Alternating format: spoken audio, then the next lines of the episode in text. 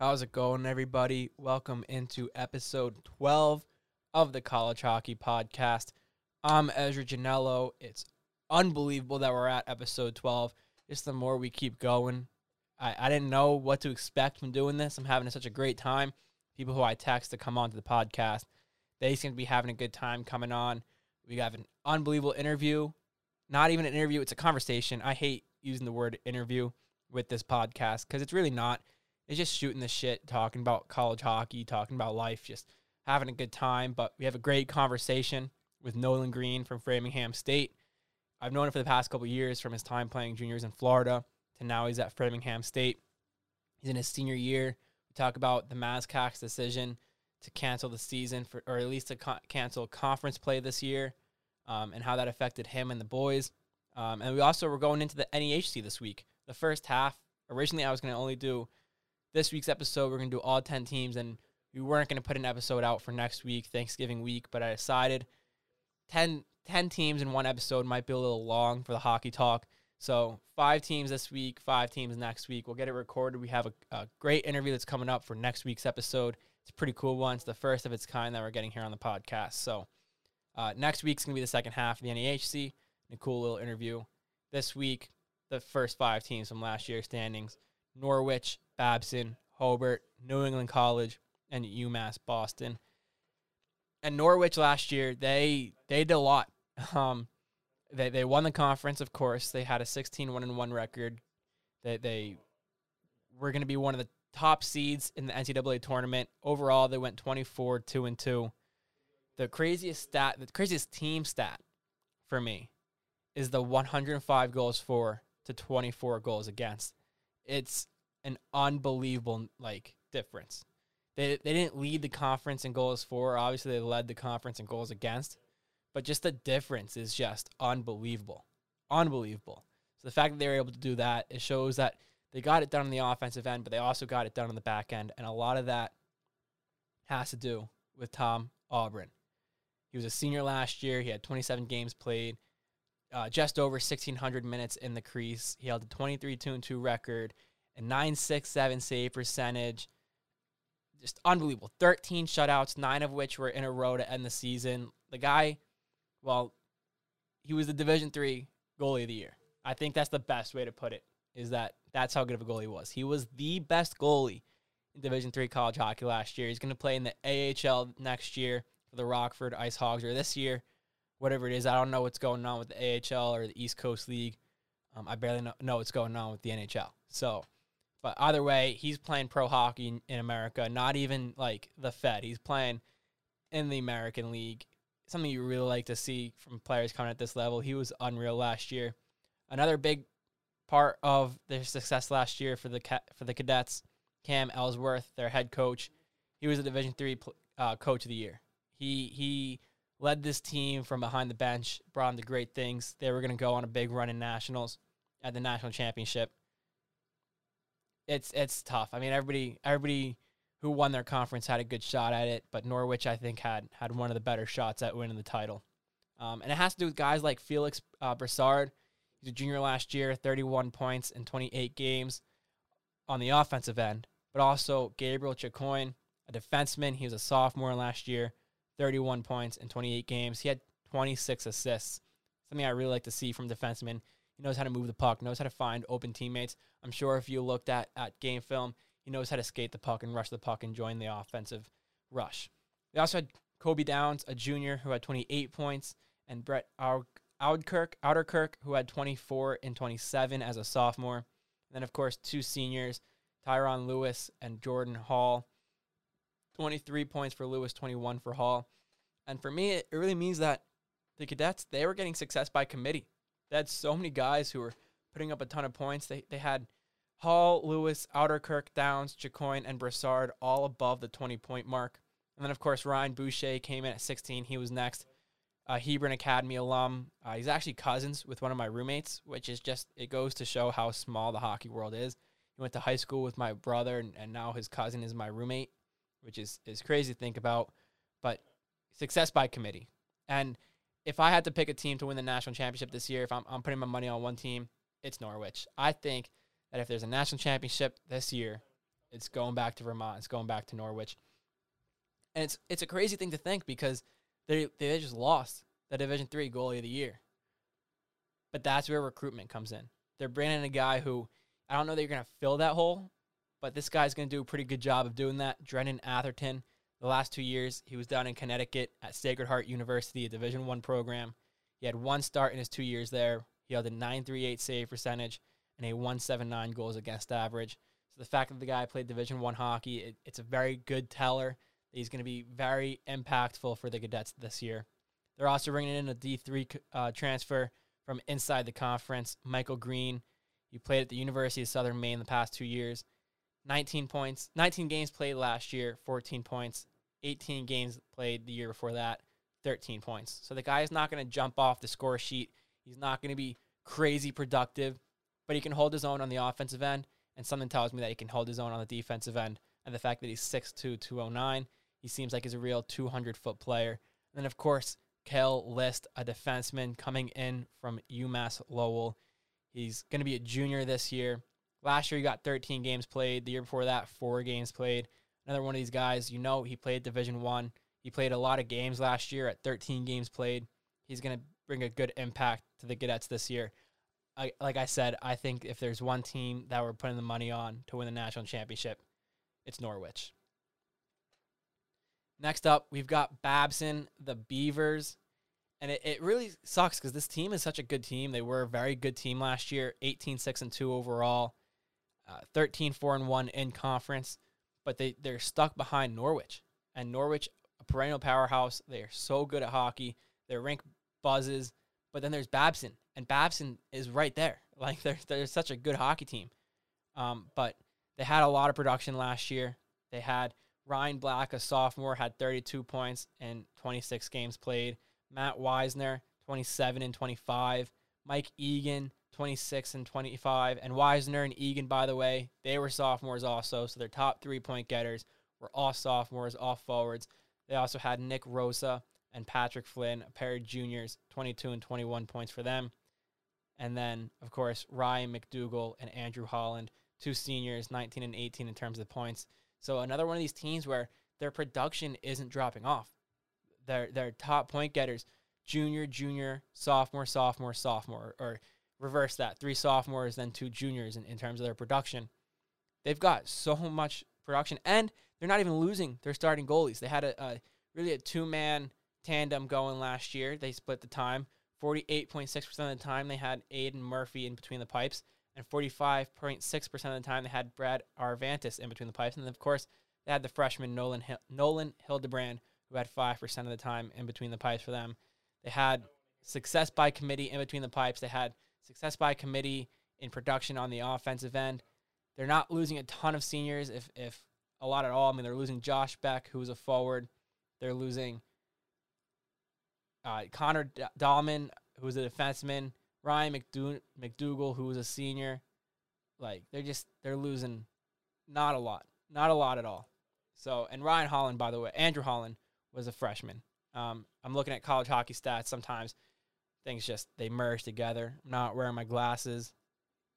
You know, it's also Friday night, so I've got the drinks going. We're, we're having a good time. It's the last weekend on on campus for Franklin Pierce. We're following protocols, but you can still have a good time off following protocols. Either way, they're bringing in three bodies, one of which played prep school last year, Colby Bailey, a defenseman. They're also bringing in Gray Owens, a defenseman from the Connecticut Rough Riders, and Thomas Kramer, a forward from the Bonneville Pontiac. So Babson, I think they're right up there. I don't know that they're the number one team in the conference, but I think Norwich and Babson, they repeat one and two just like a year ago. Next up, we have Hobart, uh, the Statesman. Last year, they had a very good year. They finished third in the conference. They led the league, or they were tied in conference for the most goals for with 116 goals for. They really knew how to put the puck in the back of the net.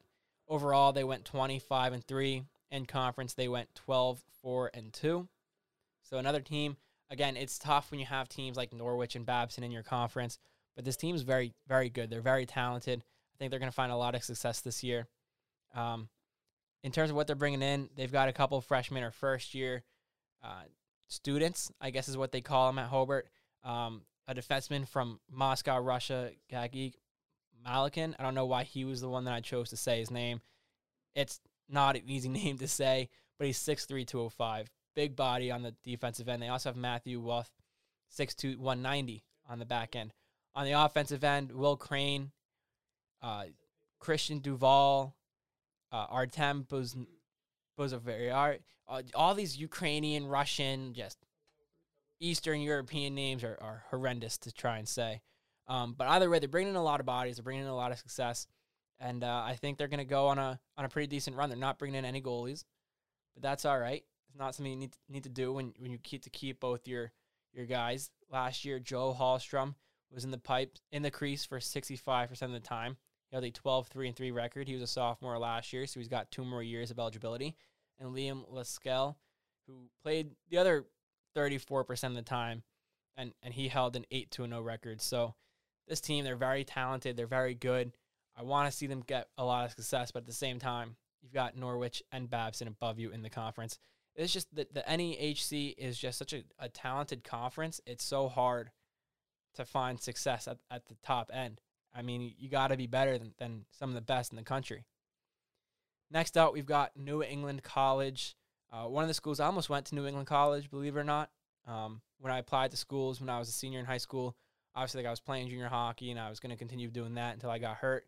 So it was very late. I applied to schools, not a lot that had to require SATs or, or very good grades, but most importantly, they had to have hockey so I could be around the program, be around the sport. Uh, it was something I wasn't willing to give up. New England College, they have a very good hockey program in the middle of, of the Northeast. Somewhere somewhere I, I envisioned myself going, and they, they have a lot of success up there in New England College. 17 wins, nine losses, one tie, 110 goals for on the season a year ago. In conference, 12, 6, and 0. So good school out there at NEC. Um, last year, just to, to put in perspective for, for me at least as to how good they were, they played St. Anselm and Assumption to start the season. They beat St. Anselm 4 to 1, a non playoff team in the NE10, and they lost 4 3 to Assumption. Uh, obviously, one of, if not the best team in the NE10 last year.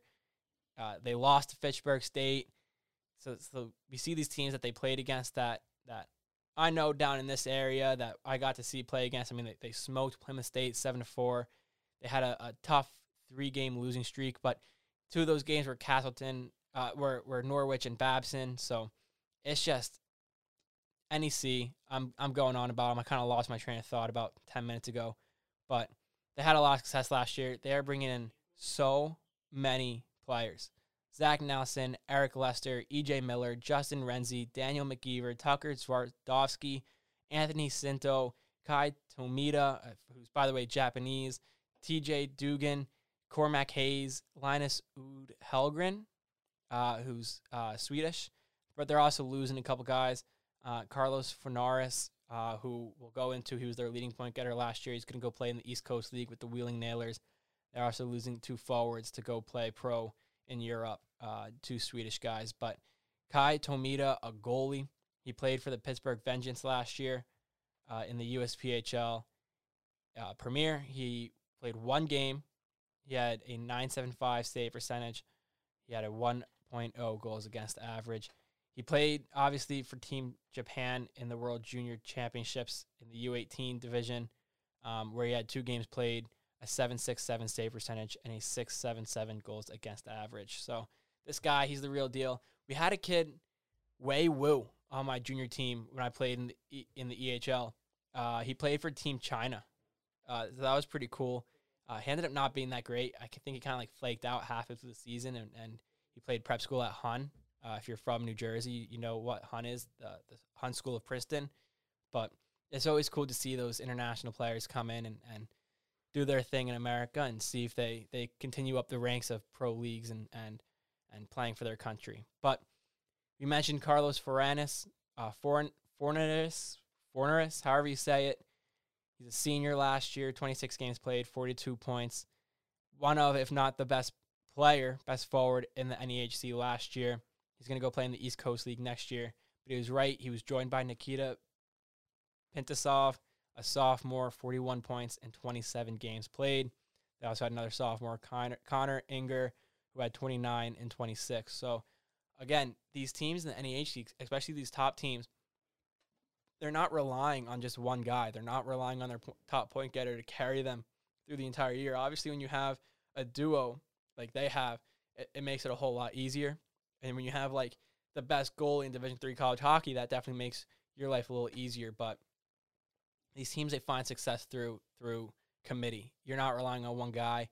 You don't have that pressure that you have to perform every single game. That sometimes players crumble under that pressure, and sometimes players thrive under that pressure. But these guys they, they take the pressure off. They they find a way to to win even when their their star player is not on their game. Um, they did have a senior goalie last year who played 95% of the games, 95% of the time in between the pipes. It was Anthony Puplo.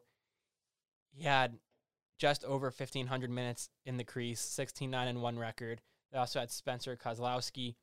He had two games played, a 1 0 0 record, 941 save percentage. So whether Kozlowski gets the net or we, we see it go to the freshman, uh, Tomita, we're not sure. But either way, I think they're going to have a pretty good year next year, New England College Pilgrims. Last but certainly not least, and we're, we're kind of dragging on a little bit with the with the hockey talk, UMass Boston. Last year, the Beacons, I think that's what they are. Yeah, the, the Beacons, UMass Boston Beacons 14, 11, and 1 overall, 116 goals for, 82 goals against, and then 10, 7, and 1 in conference.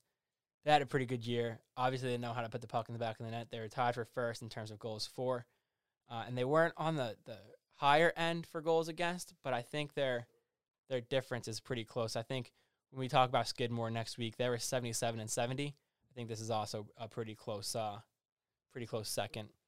But New England, uh, New England, UMass Boston, they're they're not losing a ton in terms of depth.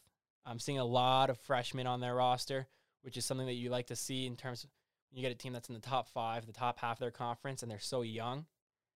That that's a very very good thing. You like see something you like to see. I mean, I know um, Nick Deluso's there. I played in a tournament with him. I I stunk in the tournament, but Nick Deluso, he seemed like he was a very good player. He's playing in the NA the year after I played. He played with the Amarillo Bill, Bulls uh, while he was playing with the Little Flyers. But Daniel Nabacker, Knockbar, uh, he was a senior last year. Their leading point getter, 29 points in 25 games.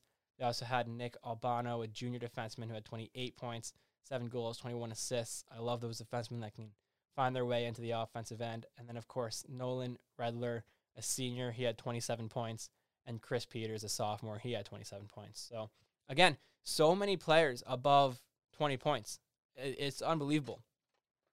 And it's just, it's crucial when you want to win, is what sets the great teams apart from the good teams when you have that many point getters and that many guys that you can rely on to get points. It, it just, it takes that pressure off. In between the pipes, though, they are losing their, their starter. It was kind of even, but Bailey McBurney, he had 45% of the time in between the pipes. He had 13 games played, a 908 save percentage he held a 7 6 and 0 record, just about 500. The team wasn't exactly 500, but they weren't too far away from it. Sam Best was the the backup. He was a freshman last year, 36% of the time in between the pipes. And then, of course, Nolan Egbert, the sophomore, he had six games played, 17% of the time in between the, in the crease. So they it's just success by committee. And that's, I think, the the phrase of the of the week for the College Hockey Podcast is when when you recruit players and you, you get teams going, it really can't just be that one guy. I mean, here we had um, Alex Lester at Franklin Pierce, but it wasn't just Alex Lester. Alex Lester was complemented by Chris Stevenson and Jimmy Morrissey, who who supported him and helped him get the points. And now it's Chris Stevenson. Or looking, is it going to be Anthony Nikolopoulos? Who's going to be his support crew? That way, all the pressure isn't just on that one guy. But that's going to do it for the hockey talk this week. We've got an absolute unreal uh, conversation with Nolan Greene from Framingham State. I think I mentioned this in the beginning. The song that we played was called Fun and Games to start the podcast episode. And that's exactly what Nolan is. He's fun and games. He's an absolute character. Love talking to him. I'm sure he's going to be coming back on the podcast in the future. But Nolan, we're going to send it to you. So today's guest is an absolute character on and off the ice at Framingham State in the MASCAC. Now in his senior year, he spent three years prior as a member of the Florida Eels, playing in 79 games in three seasons. From Quincy, Massachusetts, and I'd be remiss if I didn't start out this interview with a yo boss, Nolan Greene. What's up, dog? Yo, boss, how's it going, Ezra? I'm Good doing pretty good. Oh, I love talking to you. There's there's no one. Maybe Siegs. Siegs is a pretty pretty cool guy. He's hilarious. He's hilarious too. You got to get him on here. He's Oh got too God. much lingo. It's it's it's so great and the New York accent, but yeah, there's no one. There's It's no one. No one I'd rather talk to at Framingham State. No one. Like, There's, hey, there's no one at Franklin Pierce I'd rather talk to than you. So oh yeah, sounds like a good uh, matchup. yeah. Uh, but let's get let's get right into it. Where did Yo Boss come from? Because Mike legit spent one semester at Framingham, and and he comes home and all these Yo Boss, everything Yo Boss. What what what is it? That was uh, I don't know if you know the guy Ed Bassmaster on YouTube, but uh, a couple kids like loved him at school. I didn't even I didn't even heard of him, so I followed him on Instagram because everyone was talking about him. And he doesn't even say it that much. He said it in one video. He just said "Yo, boss," and then I forget what he said after, but like a couple kids started saying it, and then all of a sudden everyone started saying it, and it was just like just like a stupid thing. Like it wasn't. It was between like me, Hamner, and Jack Pearson, and then all of a sudden everyone started saying it, and what is it? Four years later, almost, and everyone still says it. So, yeah, literally, it was just a one-time Instagram story from that guy Ed Bassmaster. Took on a life of its own. That's hilarious. Jackie Yeah, P, huh? funny. Jack Pearson. Yeah, and Hamner. Hamner was kind of the, the main guy. He introduced me to to him, and then since then, he's he's always saying it. It it seems like it's a Massachusetts kind of thing. I mean, you got so many just like little lingo things going on up here. Just Yo Boss fits in. Yeah, it does, right? I know. A lot of kids probably thought that me and Hamner got it from like someone local, but yeah, it was just that. I don't know where that guy's from, but doesn't seem like he's from up here. And and you're from Massachusetts, Quincy, Massachusetts, growing up in the area, big Yep, hockey outside. area. Uh, did you know you were playing hockey like from a young age, just straight away? Uh, in the yeah, like when I was, I think I started in second grade. Like obviously, I played soccer and like baseball and t-ball and stuff. But right, right when I started playing hockey, I was kind of obsessed with it, and uh, it's been my main sport since, you know, I can even remember probably third, fourth grade. It's been my go-to. So, yeah, it's my whole life basically. Oh, it's it's easily the best of, of the three sports you mentioned. I mean, baseball is pretty sick, but it's not hockey. Yeah, and I wasn't very good at the other two, or I wasn't good at basketball. I wasn't good at any of that. So, too skinny to play football. So, hockey was perfect for me. And in the net too. I mean, Yeah, like I don't have to worry about getting hit. You're a character. I mean, that's that's goalies right there. I know. Am I weird because I'm a goalie, or am I, you know, a goalie because I'm weird? Who, who's to say? But uh, it seems like every other goalie is pretty weird. So Yeah. might just have something to do with being a goalie. Um, but but Quincy, Mass, big hockey area. Uh, then you went to Florida, kind of uh, a change up there. You're you're hockey central. It's snowing by two weeks before Thanksgiving, middle of November, and then now you- you're going to the beach pregame, playing for the Eels in uh, in Fort Myers. What what pushed you down to go and uh, go so far away from home for juniors? Yeah, in hindsight, kind of a crazy move. But uh, at the time, I I didn't know anything about like what to do after high school, where to play, who to talk to about knowing where to play at all. And uh, the guy I skated with growing up had a bunch of connections in Florida, and he was like, "Hey, you should you should take this up." They they uh, put a lot of kids in school, and I looked at the track record, especially of goalies, and it was like the past like eight goalies they had all went to school, and uh, I was like, I mean, it seems like a good opportunity hindsight probably would have got more looks if I went up here, but uh, I had a blast down there. I definitely don't regret it at all. Still ended up playing college hockey, so it worked out. But uh, yeah, it was just a connection from a guy I knew growing up, and uh, put me in contact with the GM down there. And so Frank Senior is the GM. Frankie is the coach, right? Yep, exactly. And was he was Frankie the coach when you got there in uh, 15, 16? Or Yeah, Frankie was, whatever it Frankie was my coach all three years, and um, yeah, he was real young too when we first like. I guess you don't realize because I was young at the time, but he was young. It was his, I think it was his first year being the head coach, and um, it was awesome being with him for three years and just seeing him, you know, transform, get become a better coach over the three years. Some good teams, and uh, it was it was awesome just to grow with him as a coach. You know. Yeah, and- that's like an unreal organization. I mean, they they let me come play. I played in the in the USPHL Spring Showcase with them Mhm. one year, and they offer me a contract to come down. They're like like Yeah. Mike played here, you can play here. I mean, we know who you are. You're part of the family. Just on, I mean, it really is just Yeah. an unreal organization. They look out for their No, they're players. they're awesome. They and ever they treat everyone like a family too. Like uh, a lot of the kids, a lot of people who you bill with down there are kids that play on the team, play on the younger team. So it's like one big family, and uh, they do a good job making sure everyone's included. And you know, you feel at home. And it never never was homesick when I was down there. Obviously, it's easy not to be homesick when you're on the beach, but uh, they uh, they treated me really well, and I know they treated all the other kids I was with well. Was that a move? Was going to the beach post game or pre game? Uh, sort of. I mean, it was kind of stunk. Sunday afternoons was big beach because uh, we'd play Saturday nights and then we play Sunday mornings. So you didn't want to go on Saturday before the game, and then you play Sunday morning like 10 o'clock, finish up around 12:30. Sun doesn't set till six, so it's prime time to go to the beach from, you know, 2:30 back to five, play beach volleyball all day. It's a pretty easy way to shake off a big loss or celebrate a big win. So either way, you, were pretty happy on Sunday night when you're to the beach with all your friends for a couple hours. That's the life, huh?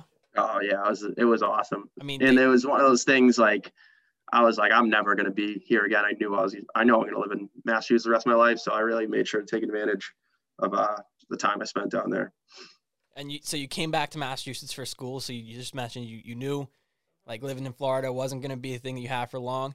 Did you know you wanted to go to school in this area of the Northeast right from the beginning, or is it something where you got to your age out year, Framingham started talking to you a little bit, and you you kind of found your way back home? I kind of always knew I'd want to be up here for school, like especially in and around the Boston area. Um, just you know, going away was was uh, nice, meeting new people. You know, I'd only really known kids from the Boston area before, and meeting people from all over. But you know, I didn't want to go somewhere out west or anything. I I knew that I'd want to be around here. Um, just it's easy being close to home when I need groceries, laundry, stuff like that. But yeah, kind of the whole time that I was down there, I knew that I'd want to go to school, you know, in Massachusetts or, you know, New Hampshire, Rhode Island, somewhere pretty close by. So it was kind of an easy decision to look at schools around here. in that age out year, of course, Framingham State, they started talking to you. You had a pretty good year down in Florida. It was 16, 17. You played in the elite division of the USPHL, 30 starts, a save percentage above nine, 900. Like, was it just going for you? You knew you were going to get looks. You knew you were going to go play college hockey at the next level, and you just were having a good time. Yeah, it was we. I I'd seen uh, the goalies that were ahead of me the two years prior, or kids I split time with as well. That all they all went to school, so I knew that schools be watching. I just knew that I needed to play well, and um, we had a really good team too. We had uh, I think like eight of us ended up going to school, and um, we had a lot of really good forwards. And not to say we didn't have good D, we had good D, but we were more of like an offensive team. So I had a lot of a lot of shots, a lot of chances to make you know solid saves, big saves, and showcase my ability. So, um, yeah, I just, you know, the beginning of the year wasn't that hot, but you know, once I got rolling, I continued to play well, and we had a good team, so they made it easy on me. Did you uh did you start that Hampton Roads playoff game? I did, yeah. That was still a heartbreaker. Me, Mike, and uh, Kozak, who uh, all three of us go to school here, we're all in that team. We still talk about that uh, all the time. That sucked pretty bad. I mean, it was it was electric though. No, yeah, it was no, that was that was one of the most fun games I ever played and and uh just people who are listening, we were up uh two one with like the whole third period left and they were definitely a better team than us and they were just attacking us all over us and we held the fort down to like a minute left. They tie it up with a minute left. And then with like three seconds left, uh crazy bounce in front of the net and they scored. They take the lead and uh, obviously won the game. So that, that one hurt pretty bad. And uh we still laugh about it now, but yeah, that was that was a tough one for sure. Yeah, Mike didn't have a very good play in the third period. I heard. Uh, Um, um, Uh, yeah, I mean, I gotta put it out there. But yeah, they- they're no, like the, the, people. The people, hey, the people were all thinking it. oh yeah, oh yeah, they're they're like the Plymouth State of the USPHL, right? I mean, I I walked into the building for the game, and there were kids wearing like Hampton Roads juniors jerseys. Like they auction Yeah. off game worn jerseys from the players. They do the same thing that Plymouth State does. That's just like that's tough.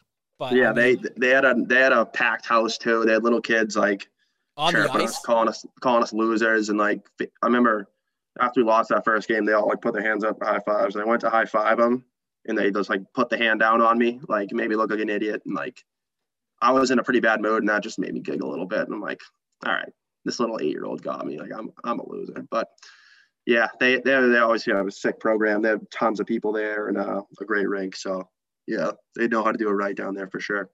And then you mentioned, of course, Mike. He was on the team with you. Coase, he was on the team with you. You come up to Yep. Framingham. Um, what was it like the transition? I mean, you're obviously you're coming back home. You're back in Massachusetts. You're you're playing for a school that's not too far away. What was it like? I was awesome. I was I was pumped to get here my freshman year. I already knew Mike, which was good, and um, all the hockey kids. We are all in the same dorm. I lived next to two kids, uh, Soren and Ryan Paul, and then everyone else in the dorm. So we all became friends real fast, and we had a blast. Even before the season started, we were all all the freshmen were really close, and um, so it was awesome. Uh, definitely no complaints about any of that. We um, yeah, I don't know. I kind of lost my train of thought, but Oh, hey, yeah, it was, it was no, it was good to be home. And I was I was gonna say, uh, especially because I'm close by, there were a few people who I knew were who were grades older than me that went here, so made the transition a little easier. Like already knowing some people, seeing people around campus that I do, so that made it uh made it a little easier too.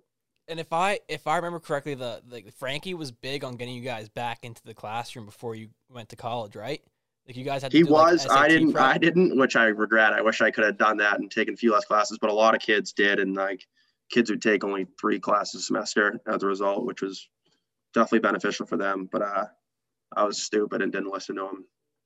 Yeah, you know, it's but- especially when I was down there. I'm like, I don't really feel like taking going in person and taking classes somewhere when I could just be playing street hockey with my friends in Florida. You know, going to the beach playing beach volleyball. right? Yeah, like, and and some kids would miss doing that to go to school, and I was like, wow, I don't want to be that kid. Yeah, that's. Hindsight probably would have been the responsible decision, but you know, I'm happy with the way it went.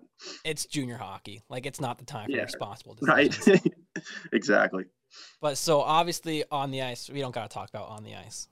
Uh, I mean, not not the greatest track record the past three years, but off the No, ice, you guys are hands down the best team in the MASCAC. Uh, you guys are so close; it's so tight knit. I mean, Indian Head seems to be hockey central for you guys.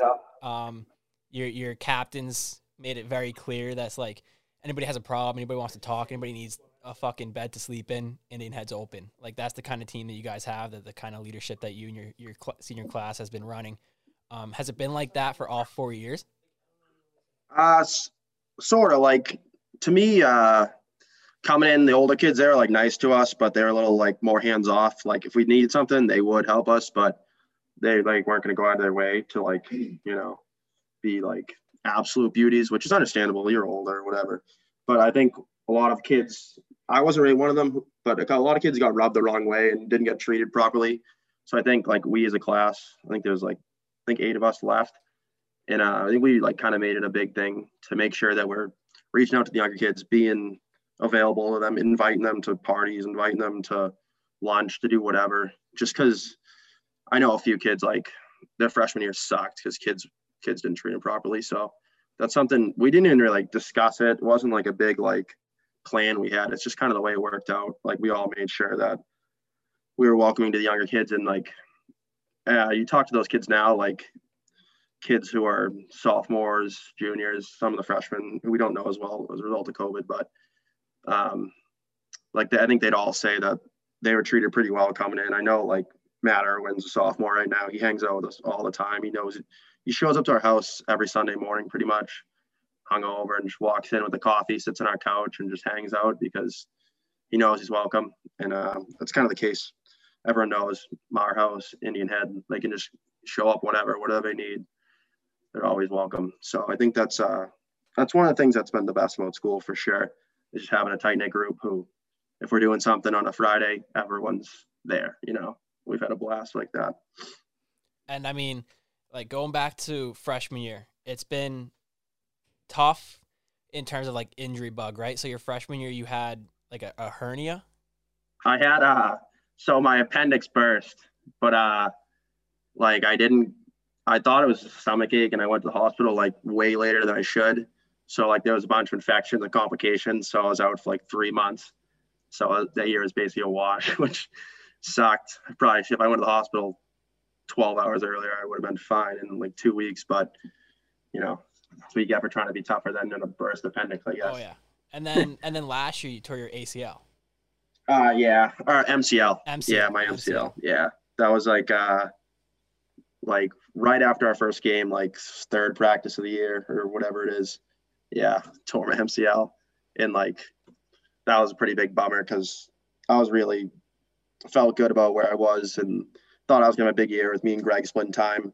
Prefer, but you know, Blake would have been involved too. But I knew I would have played some games and gotten some good burns, so I was really excited, and that was a big time bummer just to be sidelined almost right when the season started. You know.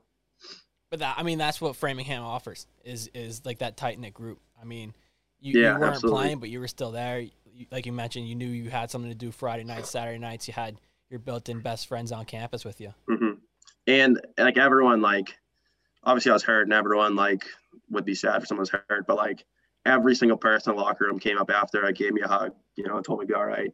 First day I come in on crutches, everyone give me a hug, coming over to me, being a beauty, like on campus, whatever I need. I'd drive my car to the bottom of the hill, someone come pick me up, drive me to class, then after class, drive me back to my car. Like everyone pitched in and was awesome to me. And, you know, I'm sure there's plenty of hockey kids who would do the same, but everyone here absolutely like made sure that I was taken care of, which was awesome. And uh, just a testament to like quality of kids and guys that we have. It, I mean, it, it's an unreal organization, organization, Yeah, school, team, whatever it is. Um, I would say the like just like the culture. I know like yeah, like as far as hockey goes, like you know sometimes not the most organized and not the best seasons while I've been here, but I can't like I think a lot of other places if we had losing seasons like that, I would be miserable. And like you know, there's obviously tough days when we're losing, but we I've had a blast. I know every kid in my class is, would say the same thing that we're glad we went here. We've had an absolute time and uh, have some great friends to show for it as well. and obviously like all right last year for 18 and 3 overall but you guys were a game out of playoffs like you guys like kind of turned it on it might not seem like that on paper but if you were around during the season like you knew like the gelling started to happen the, the communication between the players and the coaches were getting was getting better it was it was becoming a better season as time went on and then it came down to that last game you guys had to win you needed some other team i think worcester state to lose Yeah. you guys won. Uh, I mean, was it just unreal getting towards the end of the season? You had like the, the, the moods off the ice, but you're also were finding little bits of success on the ice. Yeah, it was awesome. Um, because obviously we've struggled, you know, a good deal. And at the end of the year, I think we finished like two, one, and two or something. So like, we were like, just everything was connected, everything was going well. And um, couple like tough losses too, like in there, like, you know, get the goal scored on us late with three minutes left or something. Like, yeah. couple games that easily could flip the other way. Obviously, like everyone can say things like that, but you know, we were playing much better and we were in games way more than we had been in the past. And um, yeah, I think it would have. Uh, it was a lot of fun. Like even though I wasn't on the ice, it was a lot of fun to just see like everything turn around and to see how things were trending towards the future. Like a few kids didn't ended up like quitting throughout the year, and we had like a, a, a solid core who was every single person would have been back besides uh, Greg, uh, who's one of the goalies, Yeah. and uh, Sheehan and w- Williams. But uh, basically, yeah, we were we were pumped about how it was going to go forward, and we thought we were going to have a good year this year. But obviously, COVID got in the way. But yeah, I think that's just a at least that's the last memory as far as hockey is like ended on a positive note. We had a good team, or we finished as a good team, much stronger team than we started with. So I think that's um, that was one of the one of the highlights as far as hockey goes for me for sure. And I mean, obviously, like it's a lot more fun being up at, at Indian Head with the pool and all that stuff. But the the fact that Mike spent the entire summer, even even like April and May after school got shut down, everything was online. Um, you you I think were at home, right? You didn't stay at at school. Uh yeah, I went home, but uh, a few kids did stay. Um, but you obviously were hanging out. You guys were doing like the whole street hockey, rollerblade, and Yeah, all the time. tennis Like courts. I, I was like from home. I was working uh, virtual, so like Tuesday afternoon or something when I didn't have anything to do, I'd come down. We'd all play street hockey and jump in the pool after. It's like it was the best, you know. And it's like one of those things we knew we weren't going to have a house with a pool the year after, so like everyone wanted to take full advantage of it. So you know, the second there was an option to go hang out and play street hockey and then go swim after, obviously you're going to take that every time, you know. oh yeah, Washi. he he was buzzing around playing that, Yep. that roller hockey. Fuck, he was flying. I, I forgot you were there. Yeah, I know. Yeah. Yeah, you. I mean, if we want to talk about Mike and street hockey, like. Were you? were I don't you know. weren't there the day he screamed at me, were you? Uh, no, but I, I've heard about it a hundred times, Oh and, and I've gotten screamed at like that playing, playing NHL, playing ping pong, playing beer die. He, the most competitive kid in the world, freaking out. It's like Mike, come on, we're just having fun here. But I guess losing isn't fun to Mike Janello. So No, he he hates it, but uh, I've been doing it with him for 20 years. So, yeah, Um, who am I to tell you? You know how it goes. but Eric Walsh, I mean, I think he epitomized. You, you mentioned the future and the core come back, and and that kid worked so much harder than anybody I've ever seen. Um, we'd show up to go play roller hockey, and he was already on the tennis courts. Like he was, he had the the stick handling drill set up. He was out there doing it. And then we'd leave. We'd go back to Indian Head, and he'd stay, and he'd, Yeah. he'd continue with stick handling. And it, it really looked like it was going to be a good season this year for you guys. Absolutely. And I think uh kind of like I was saying earlier, like we we kind of like had been meshing as a group much better at the end of that year. Just we knew who was going to be back. There was no uncertainty, and we are all excited about it. And um, we kind of made sure that like we always got along well, but like off the ice, like some hard work. Not to say like kids are lazy, but there was some like stuff where like people wouldn't be doing the right things off the ice or just like not taking care of their bodies. And I think like we kind of nipped that in the bud uh, last year. And then coming into this year, everyone, you know, was in great shape. Even with COVID going on, we've been working out a ton as a team. And I think everyone was really like focused on one goal as opposed to before, you know, you have your goals. Obviously, you want to win, but like there's not one set goal. And I think this year, everyone really had the same mindset as far as just winning as a team. You know, we knew we had like this is our biggest senior class we've had. I don't even know how long, but by the time I was here, I think we had like four seniors one year, two seniors, or no, we had one senior my sophomore year, and then three last year. Yeah. So it's like it's kind of crazy. Just you don't have like that senior leadership. Obviously, you had kids like Sheehan who have been around and can help the younger kids, but not like a core. And this year we had a real core, so we were excited to uh, get it going. Obviously, it sucks that it ends like that, but uh, you know, you kind of had to see a trend in that way. So I don't think anyone was too like, you know, shocked, but we definitely uh, we definitely would have liked one more chance to really turn things around and just compete, especially make a playoff game. I think that was like our main goal throughout the four years was to be in the playoffs, win a playoff game, and I think everyone's pretty bummed that we know we're not going to get that opportunity. it's it's crazy to think about the turnaround because the, the the senior core goes back to Angers. Uh, he was the head coach. when You Yeah. guys came in, and then he kind of left a year or two into it. He didn't get to see it through, and now you think if the guy was still there, what what would happen is is the would the continuation of the turnaround be better? Would you guys have have been at a different point than you are now? But the goal is there. You guys were looking like it was it was going to be a good season, and the MASCAC horrendous, horrendous, Yeah. absolutely horrible especially for a state conference. You guys are all regional. The schools, the farthest you have to go is from the state, and they say, you know what, we're not gonna, we're not gonna do any conference games. You can do it on your own, but we're not gonna do any conference games. And we all know, like, it's not gonna Yeah. happen. Like, Nah, That- it's a bummer so- for sure. horrendous. But especially when you like not to like complain i know it's a pandemic it's like i'm not going to be that kid but just stinks like especially like you know juniors are playing and like high schools finding a way to play and stuff would have liked like the opportunity and if it didn't work out then so be it but tough to just end you know yeah, on a on a instagram post from the league tough waking up in the morning i can just see an instagram post from MASCAC and like all right well there goes the career you know but so you guys are still chilling out. I mean, obviously you're in quarantine now. That sucks. Yeah. Jackie P, nicest kid in the world, but I guess he can't keep, stay away from COVID. no i know i guess he got it at planet fitness brutal dude Jeez, jeez, of all the places to get it you can't even get it doing something fun like at a party you get it from planet fitness That's brutal. That not that, not that we're actually partying. No one's partying, but you know what I mean. Yeah. You want to you want to get it from somewhere cool, not from Planet Fitness on an elliptical machine. Oh, jeez. I I mean, either way though, with with the exception of quarantine, you guys have been buzzing. You guys are having a good time. You're not letting the the bad news bring you guys down. Has it been? I mean, obviously no partying and, and not a ton of social gatherings, but it's been a pretty good semester at Framingham for you guys. Yeah, we've had a blast. We uh we it was weird at first because we didn't know what we were gonna do like on the weekends, and then we kind of ended up like each Saturday it's it's been pretty nice over the most part, aside from a few. And like we've been like, all right, let's like play a football game. So we'll have the whole, you know, a bunch of kids come and we'll all play football. We've played softball, like spike ball games and stuff like that. We all like we made a commitment to like meet up and have fun as opposed to just sit in our rooms like until nighttime until like we can just sit on the couch and drink, which is obviously better to spend your days doing something with the with the boys. It's kind of tough like for the freshmen. I feel feel bad for them because they come in and they're like, all right, I'm excited to be in school. Like, what's this all about? Like, I want to have fun. And then it's like, yeah, we're just gonna like hang out and play softball. like, you know what I mean? Keep it low key so we don't get COVID or get in trouble, you know. But um, I think we've all we've pretty pretty good amount of fun so far considering the situation. So a little uh, bit of golf simulator too. You have a golf simulator?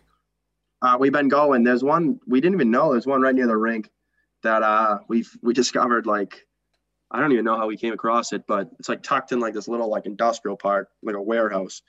And um we found it and we've been going there on uh Saturdays and a couple weekdays and it's it's cheap. So we all we all go in there, we hit balls and we play at uh, Pebble Beach and you know, all these nice courses virtually, but it's a lot of fun. We've had a blast doing that.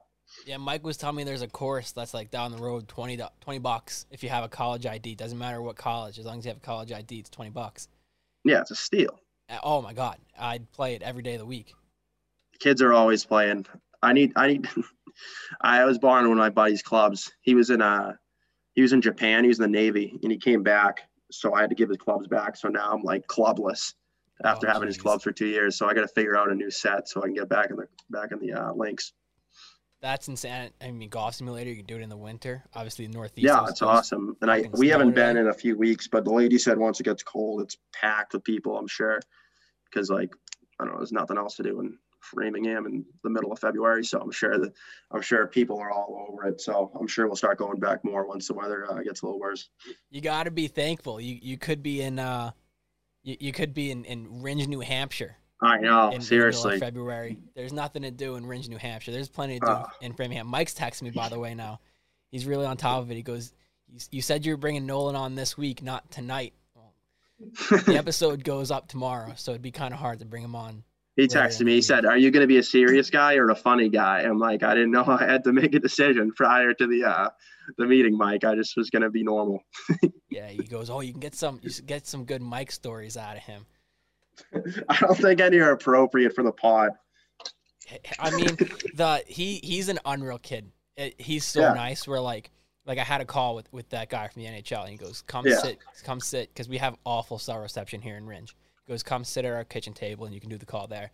Uh, so you just I, came down and called him. Oh yeah, and, that's and awesome. I, I, sat at the kitchen table. Or like back in April when I was bored out of my mind at home, he said, "Come spend a week," and I come spent a week up hanging out with the yeah. guys, met the girls, like freshman year when I when I turned 18 on my 18th birthday, I was I was hanging out. I was at the women's lacrosse house with you guys. That was a fun night. You were killing it that night. That, oh, jeez, that was that was it was an electric night. And then it, hey, it was electric to say the least. Uh, Mike wasn't too happy with it. Mike wasn't too. I think everyone else was happy with it besides Mike. So you you're a crowd pleaser. But I mean, the sad part is is is how can Mike be unattractive and I be attractive if we look exactly the same? Like it's it's bad re- thinking on my part.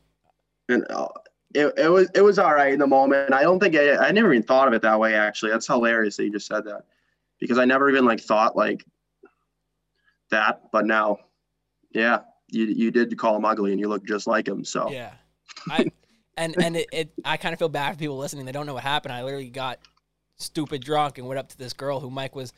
He was telling me all about this girl, and I mean, she's kind of hot. I don't know if Koz is still dating her.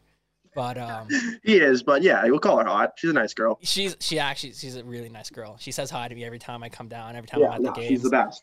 Um, but I went up straight like dead drunk and it was like, you think Mike's attractive? He's fucking ugly. He's I think called hideous.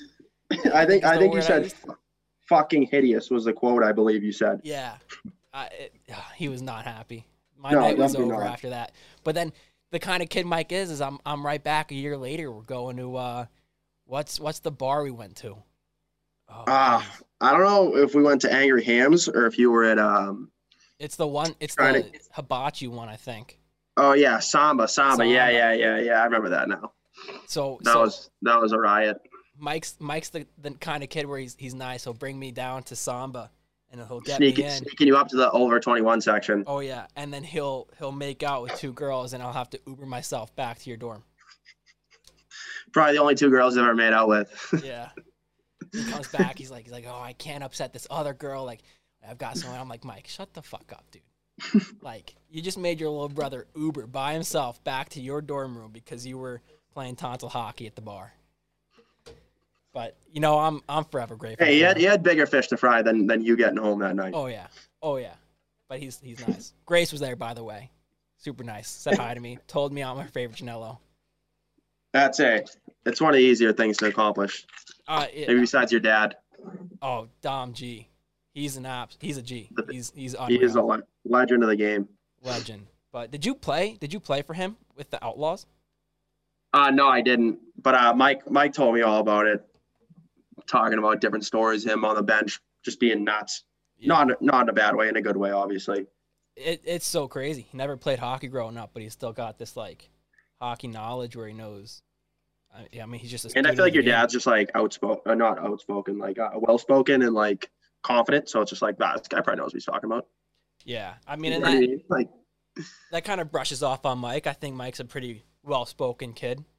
yeah, definitely. He I- carries himself well. I, I'll pro- I'm sure he'll be coaching hockey someday. Oh yeah, I mean, I think he wants to next year.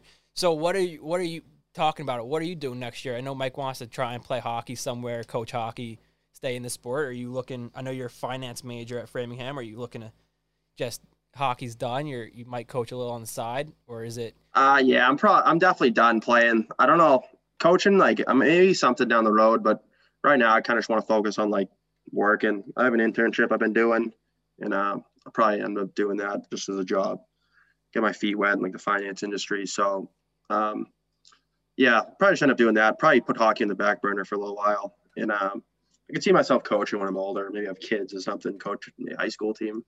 But uh, right now it's probably it's probably just uh, sell my hockey equipment and get some golf stuff. oh, there it is. That's that's that's how you know it's over. Right. Is, is Yeah, I know. Seriously, I Okay. won't actually sell it, but uh, Yeah. yeah. I'll probably just stick to golf and let my hips heal for a little while instead of beating on them anymore than I already have. It's brutal.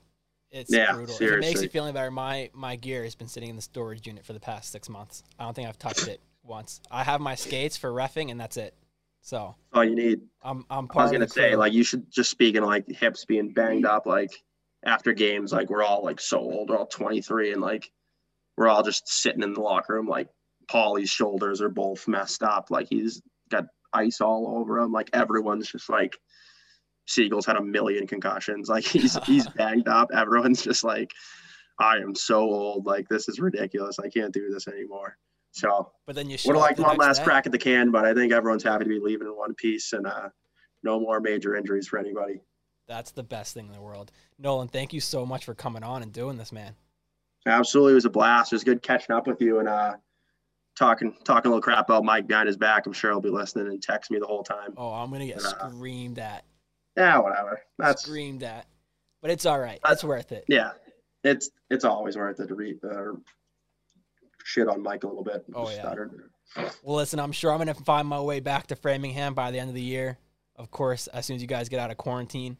So uh, I'll see you Can't around. wait. But again, dude, thank you so much for coming on. Hey, absolutely. I'll see you in my basement soon enough. We'll be ripping it up. Oh yeah. See you, boss. All right, see you, buddy. Big thanks to Nolan for coming on to the podcast and, and having a conversation. Like I said, he's an absolute character. He's an unreal person to talk to, whether it's a yo boss or one of the thousands of phrases and, and things that he says. He just finds a way to be an entertainer in whatever room or situation he's in. He's an unreal dude. Like I said, I've, I've known him for a couple years. I couldn't wait to get him onto the podcast. And it's going to be a great interview, a great conversation when we get uh, a couple of those Framingham guys onto the podcast. But that's going to do it for episode 12. I still can't believe we're at episode 12. It's been a lot of fun. Can't wait to keep going with it. Also, can't wait for the season to start. But until then, this is the College Hockey Podcast.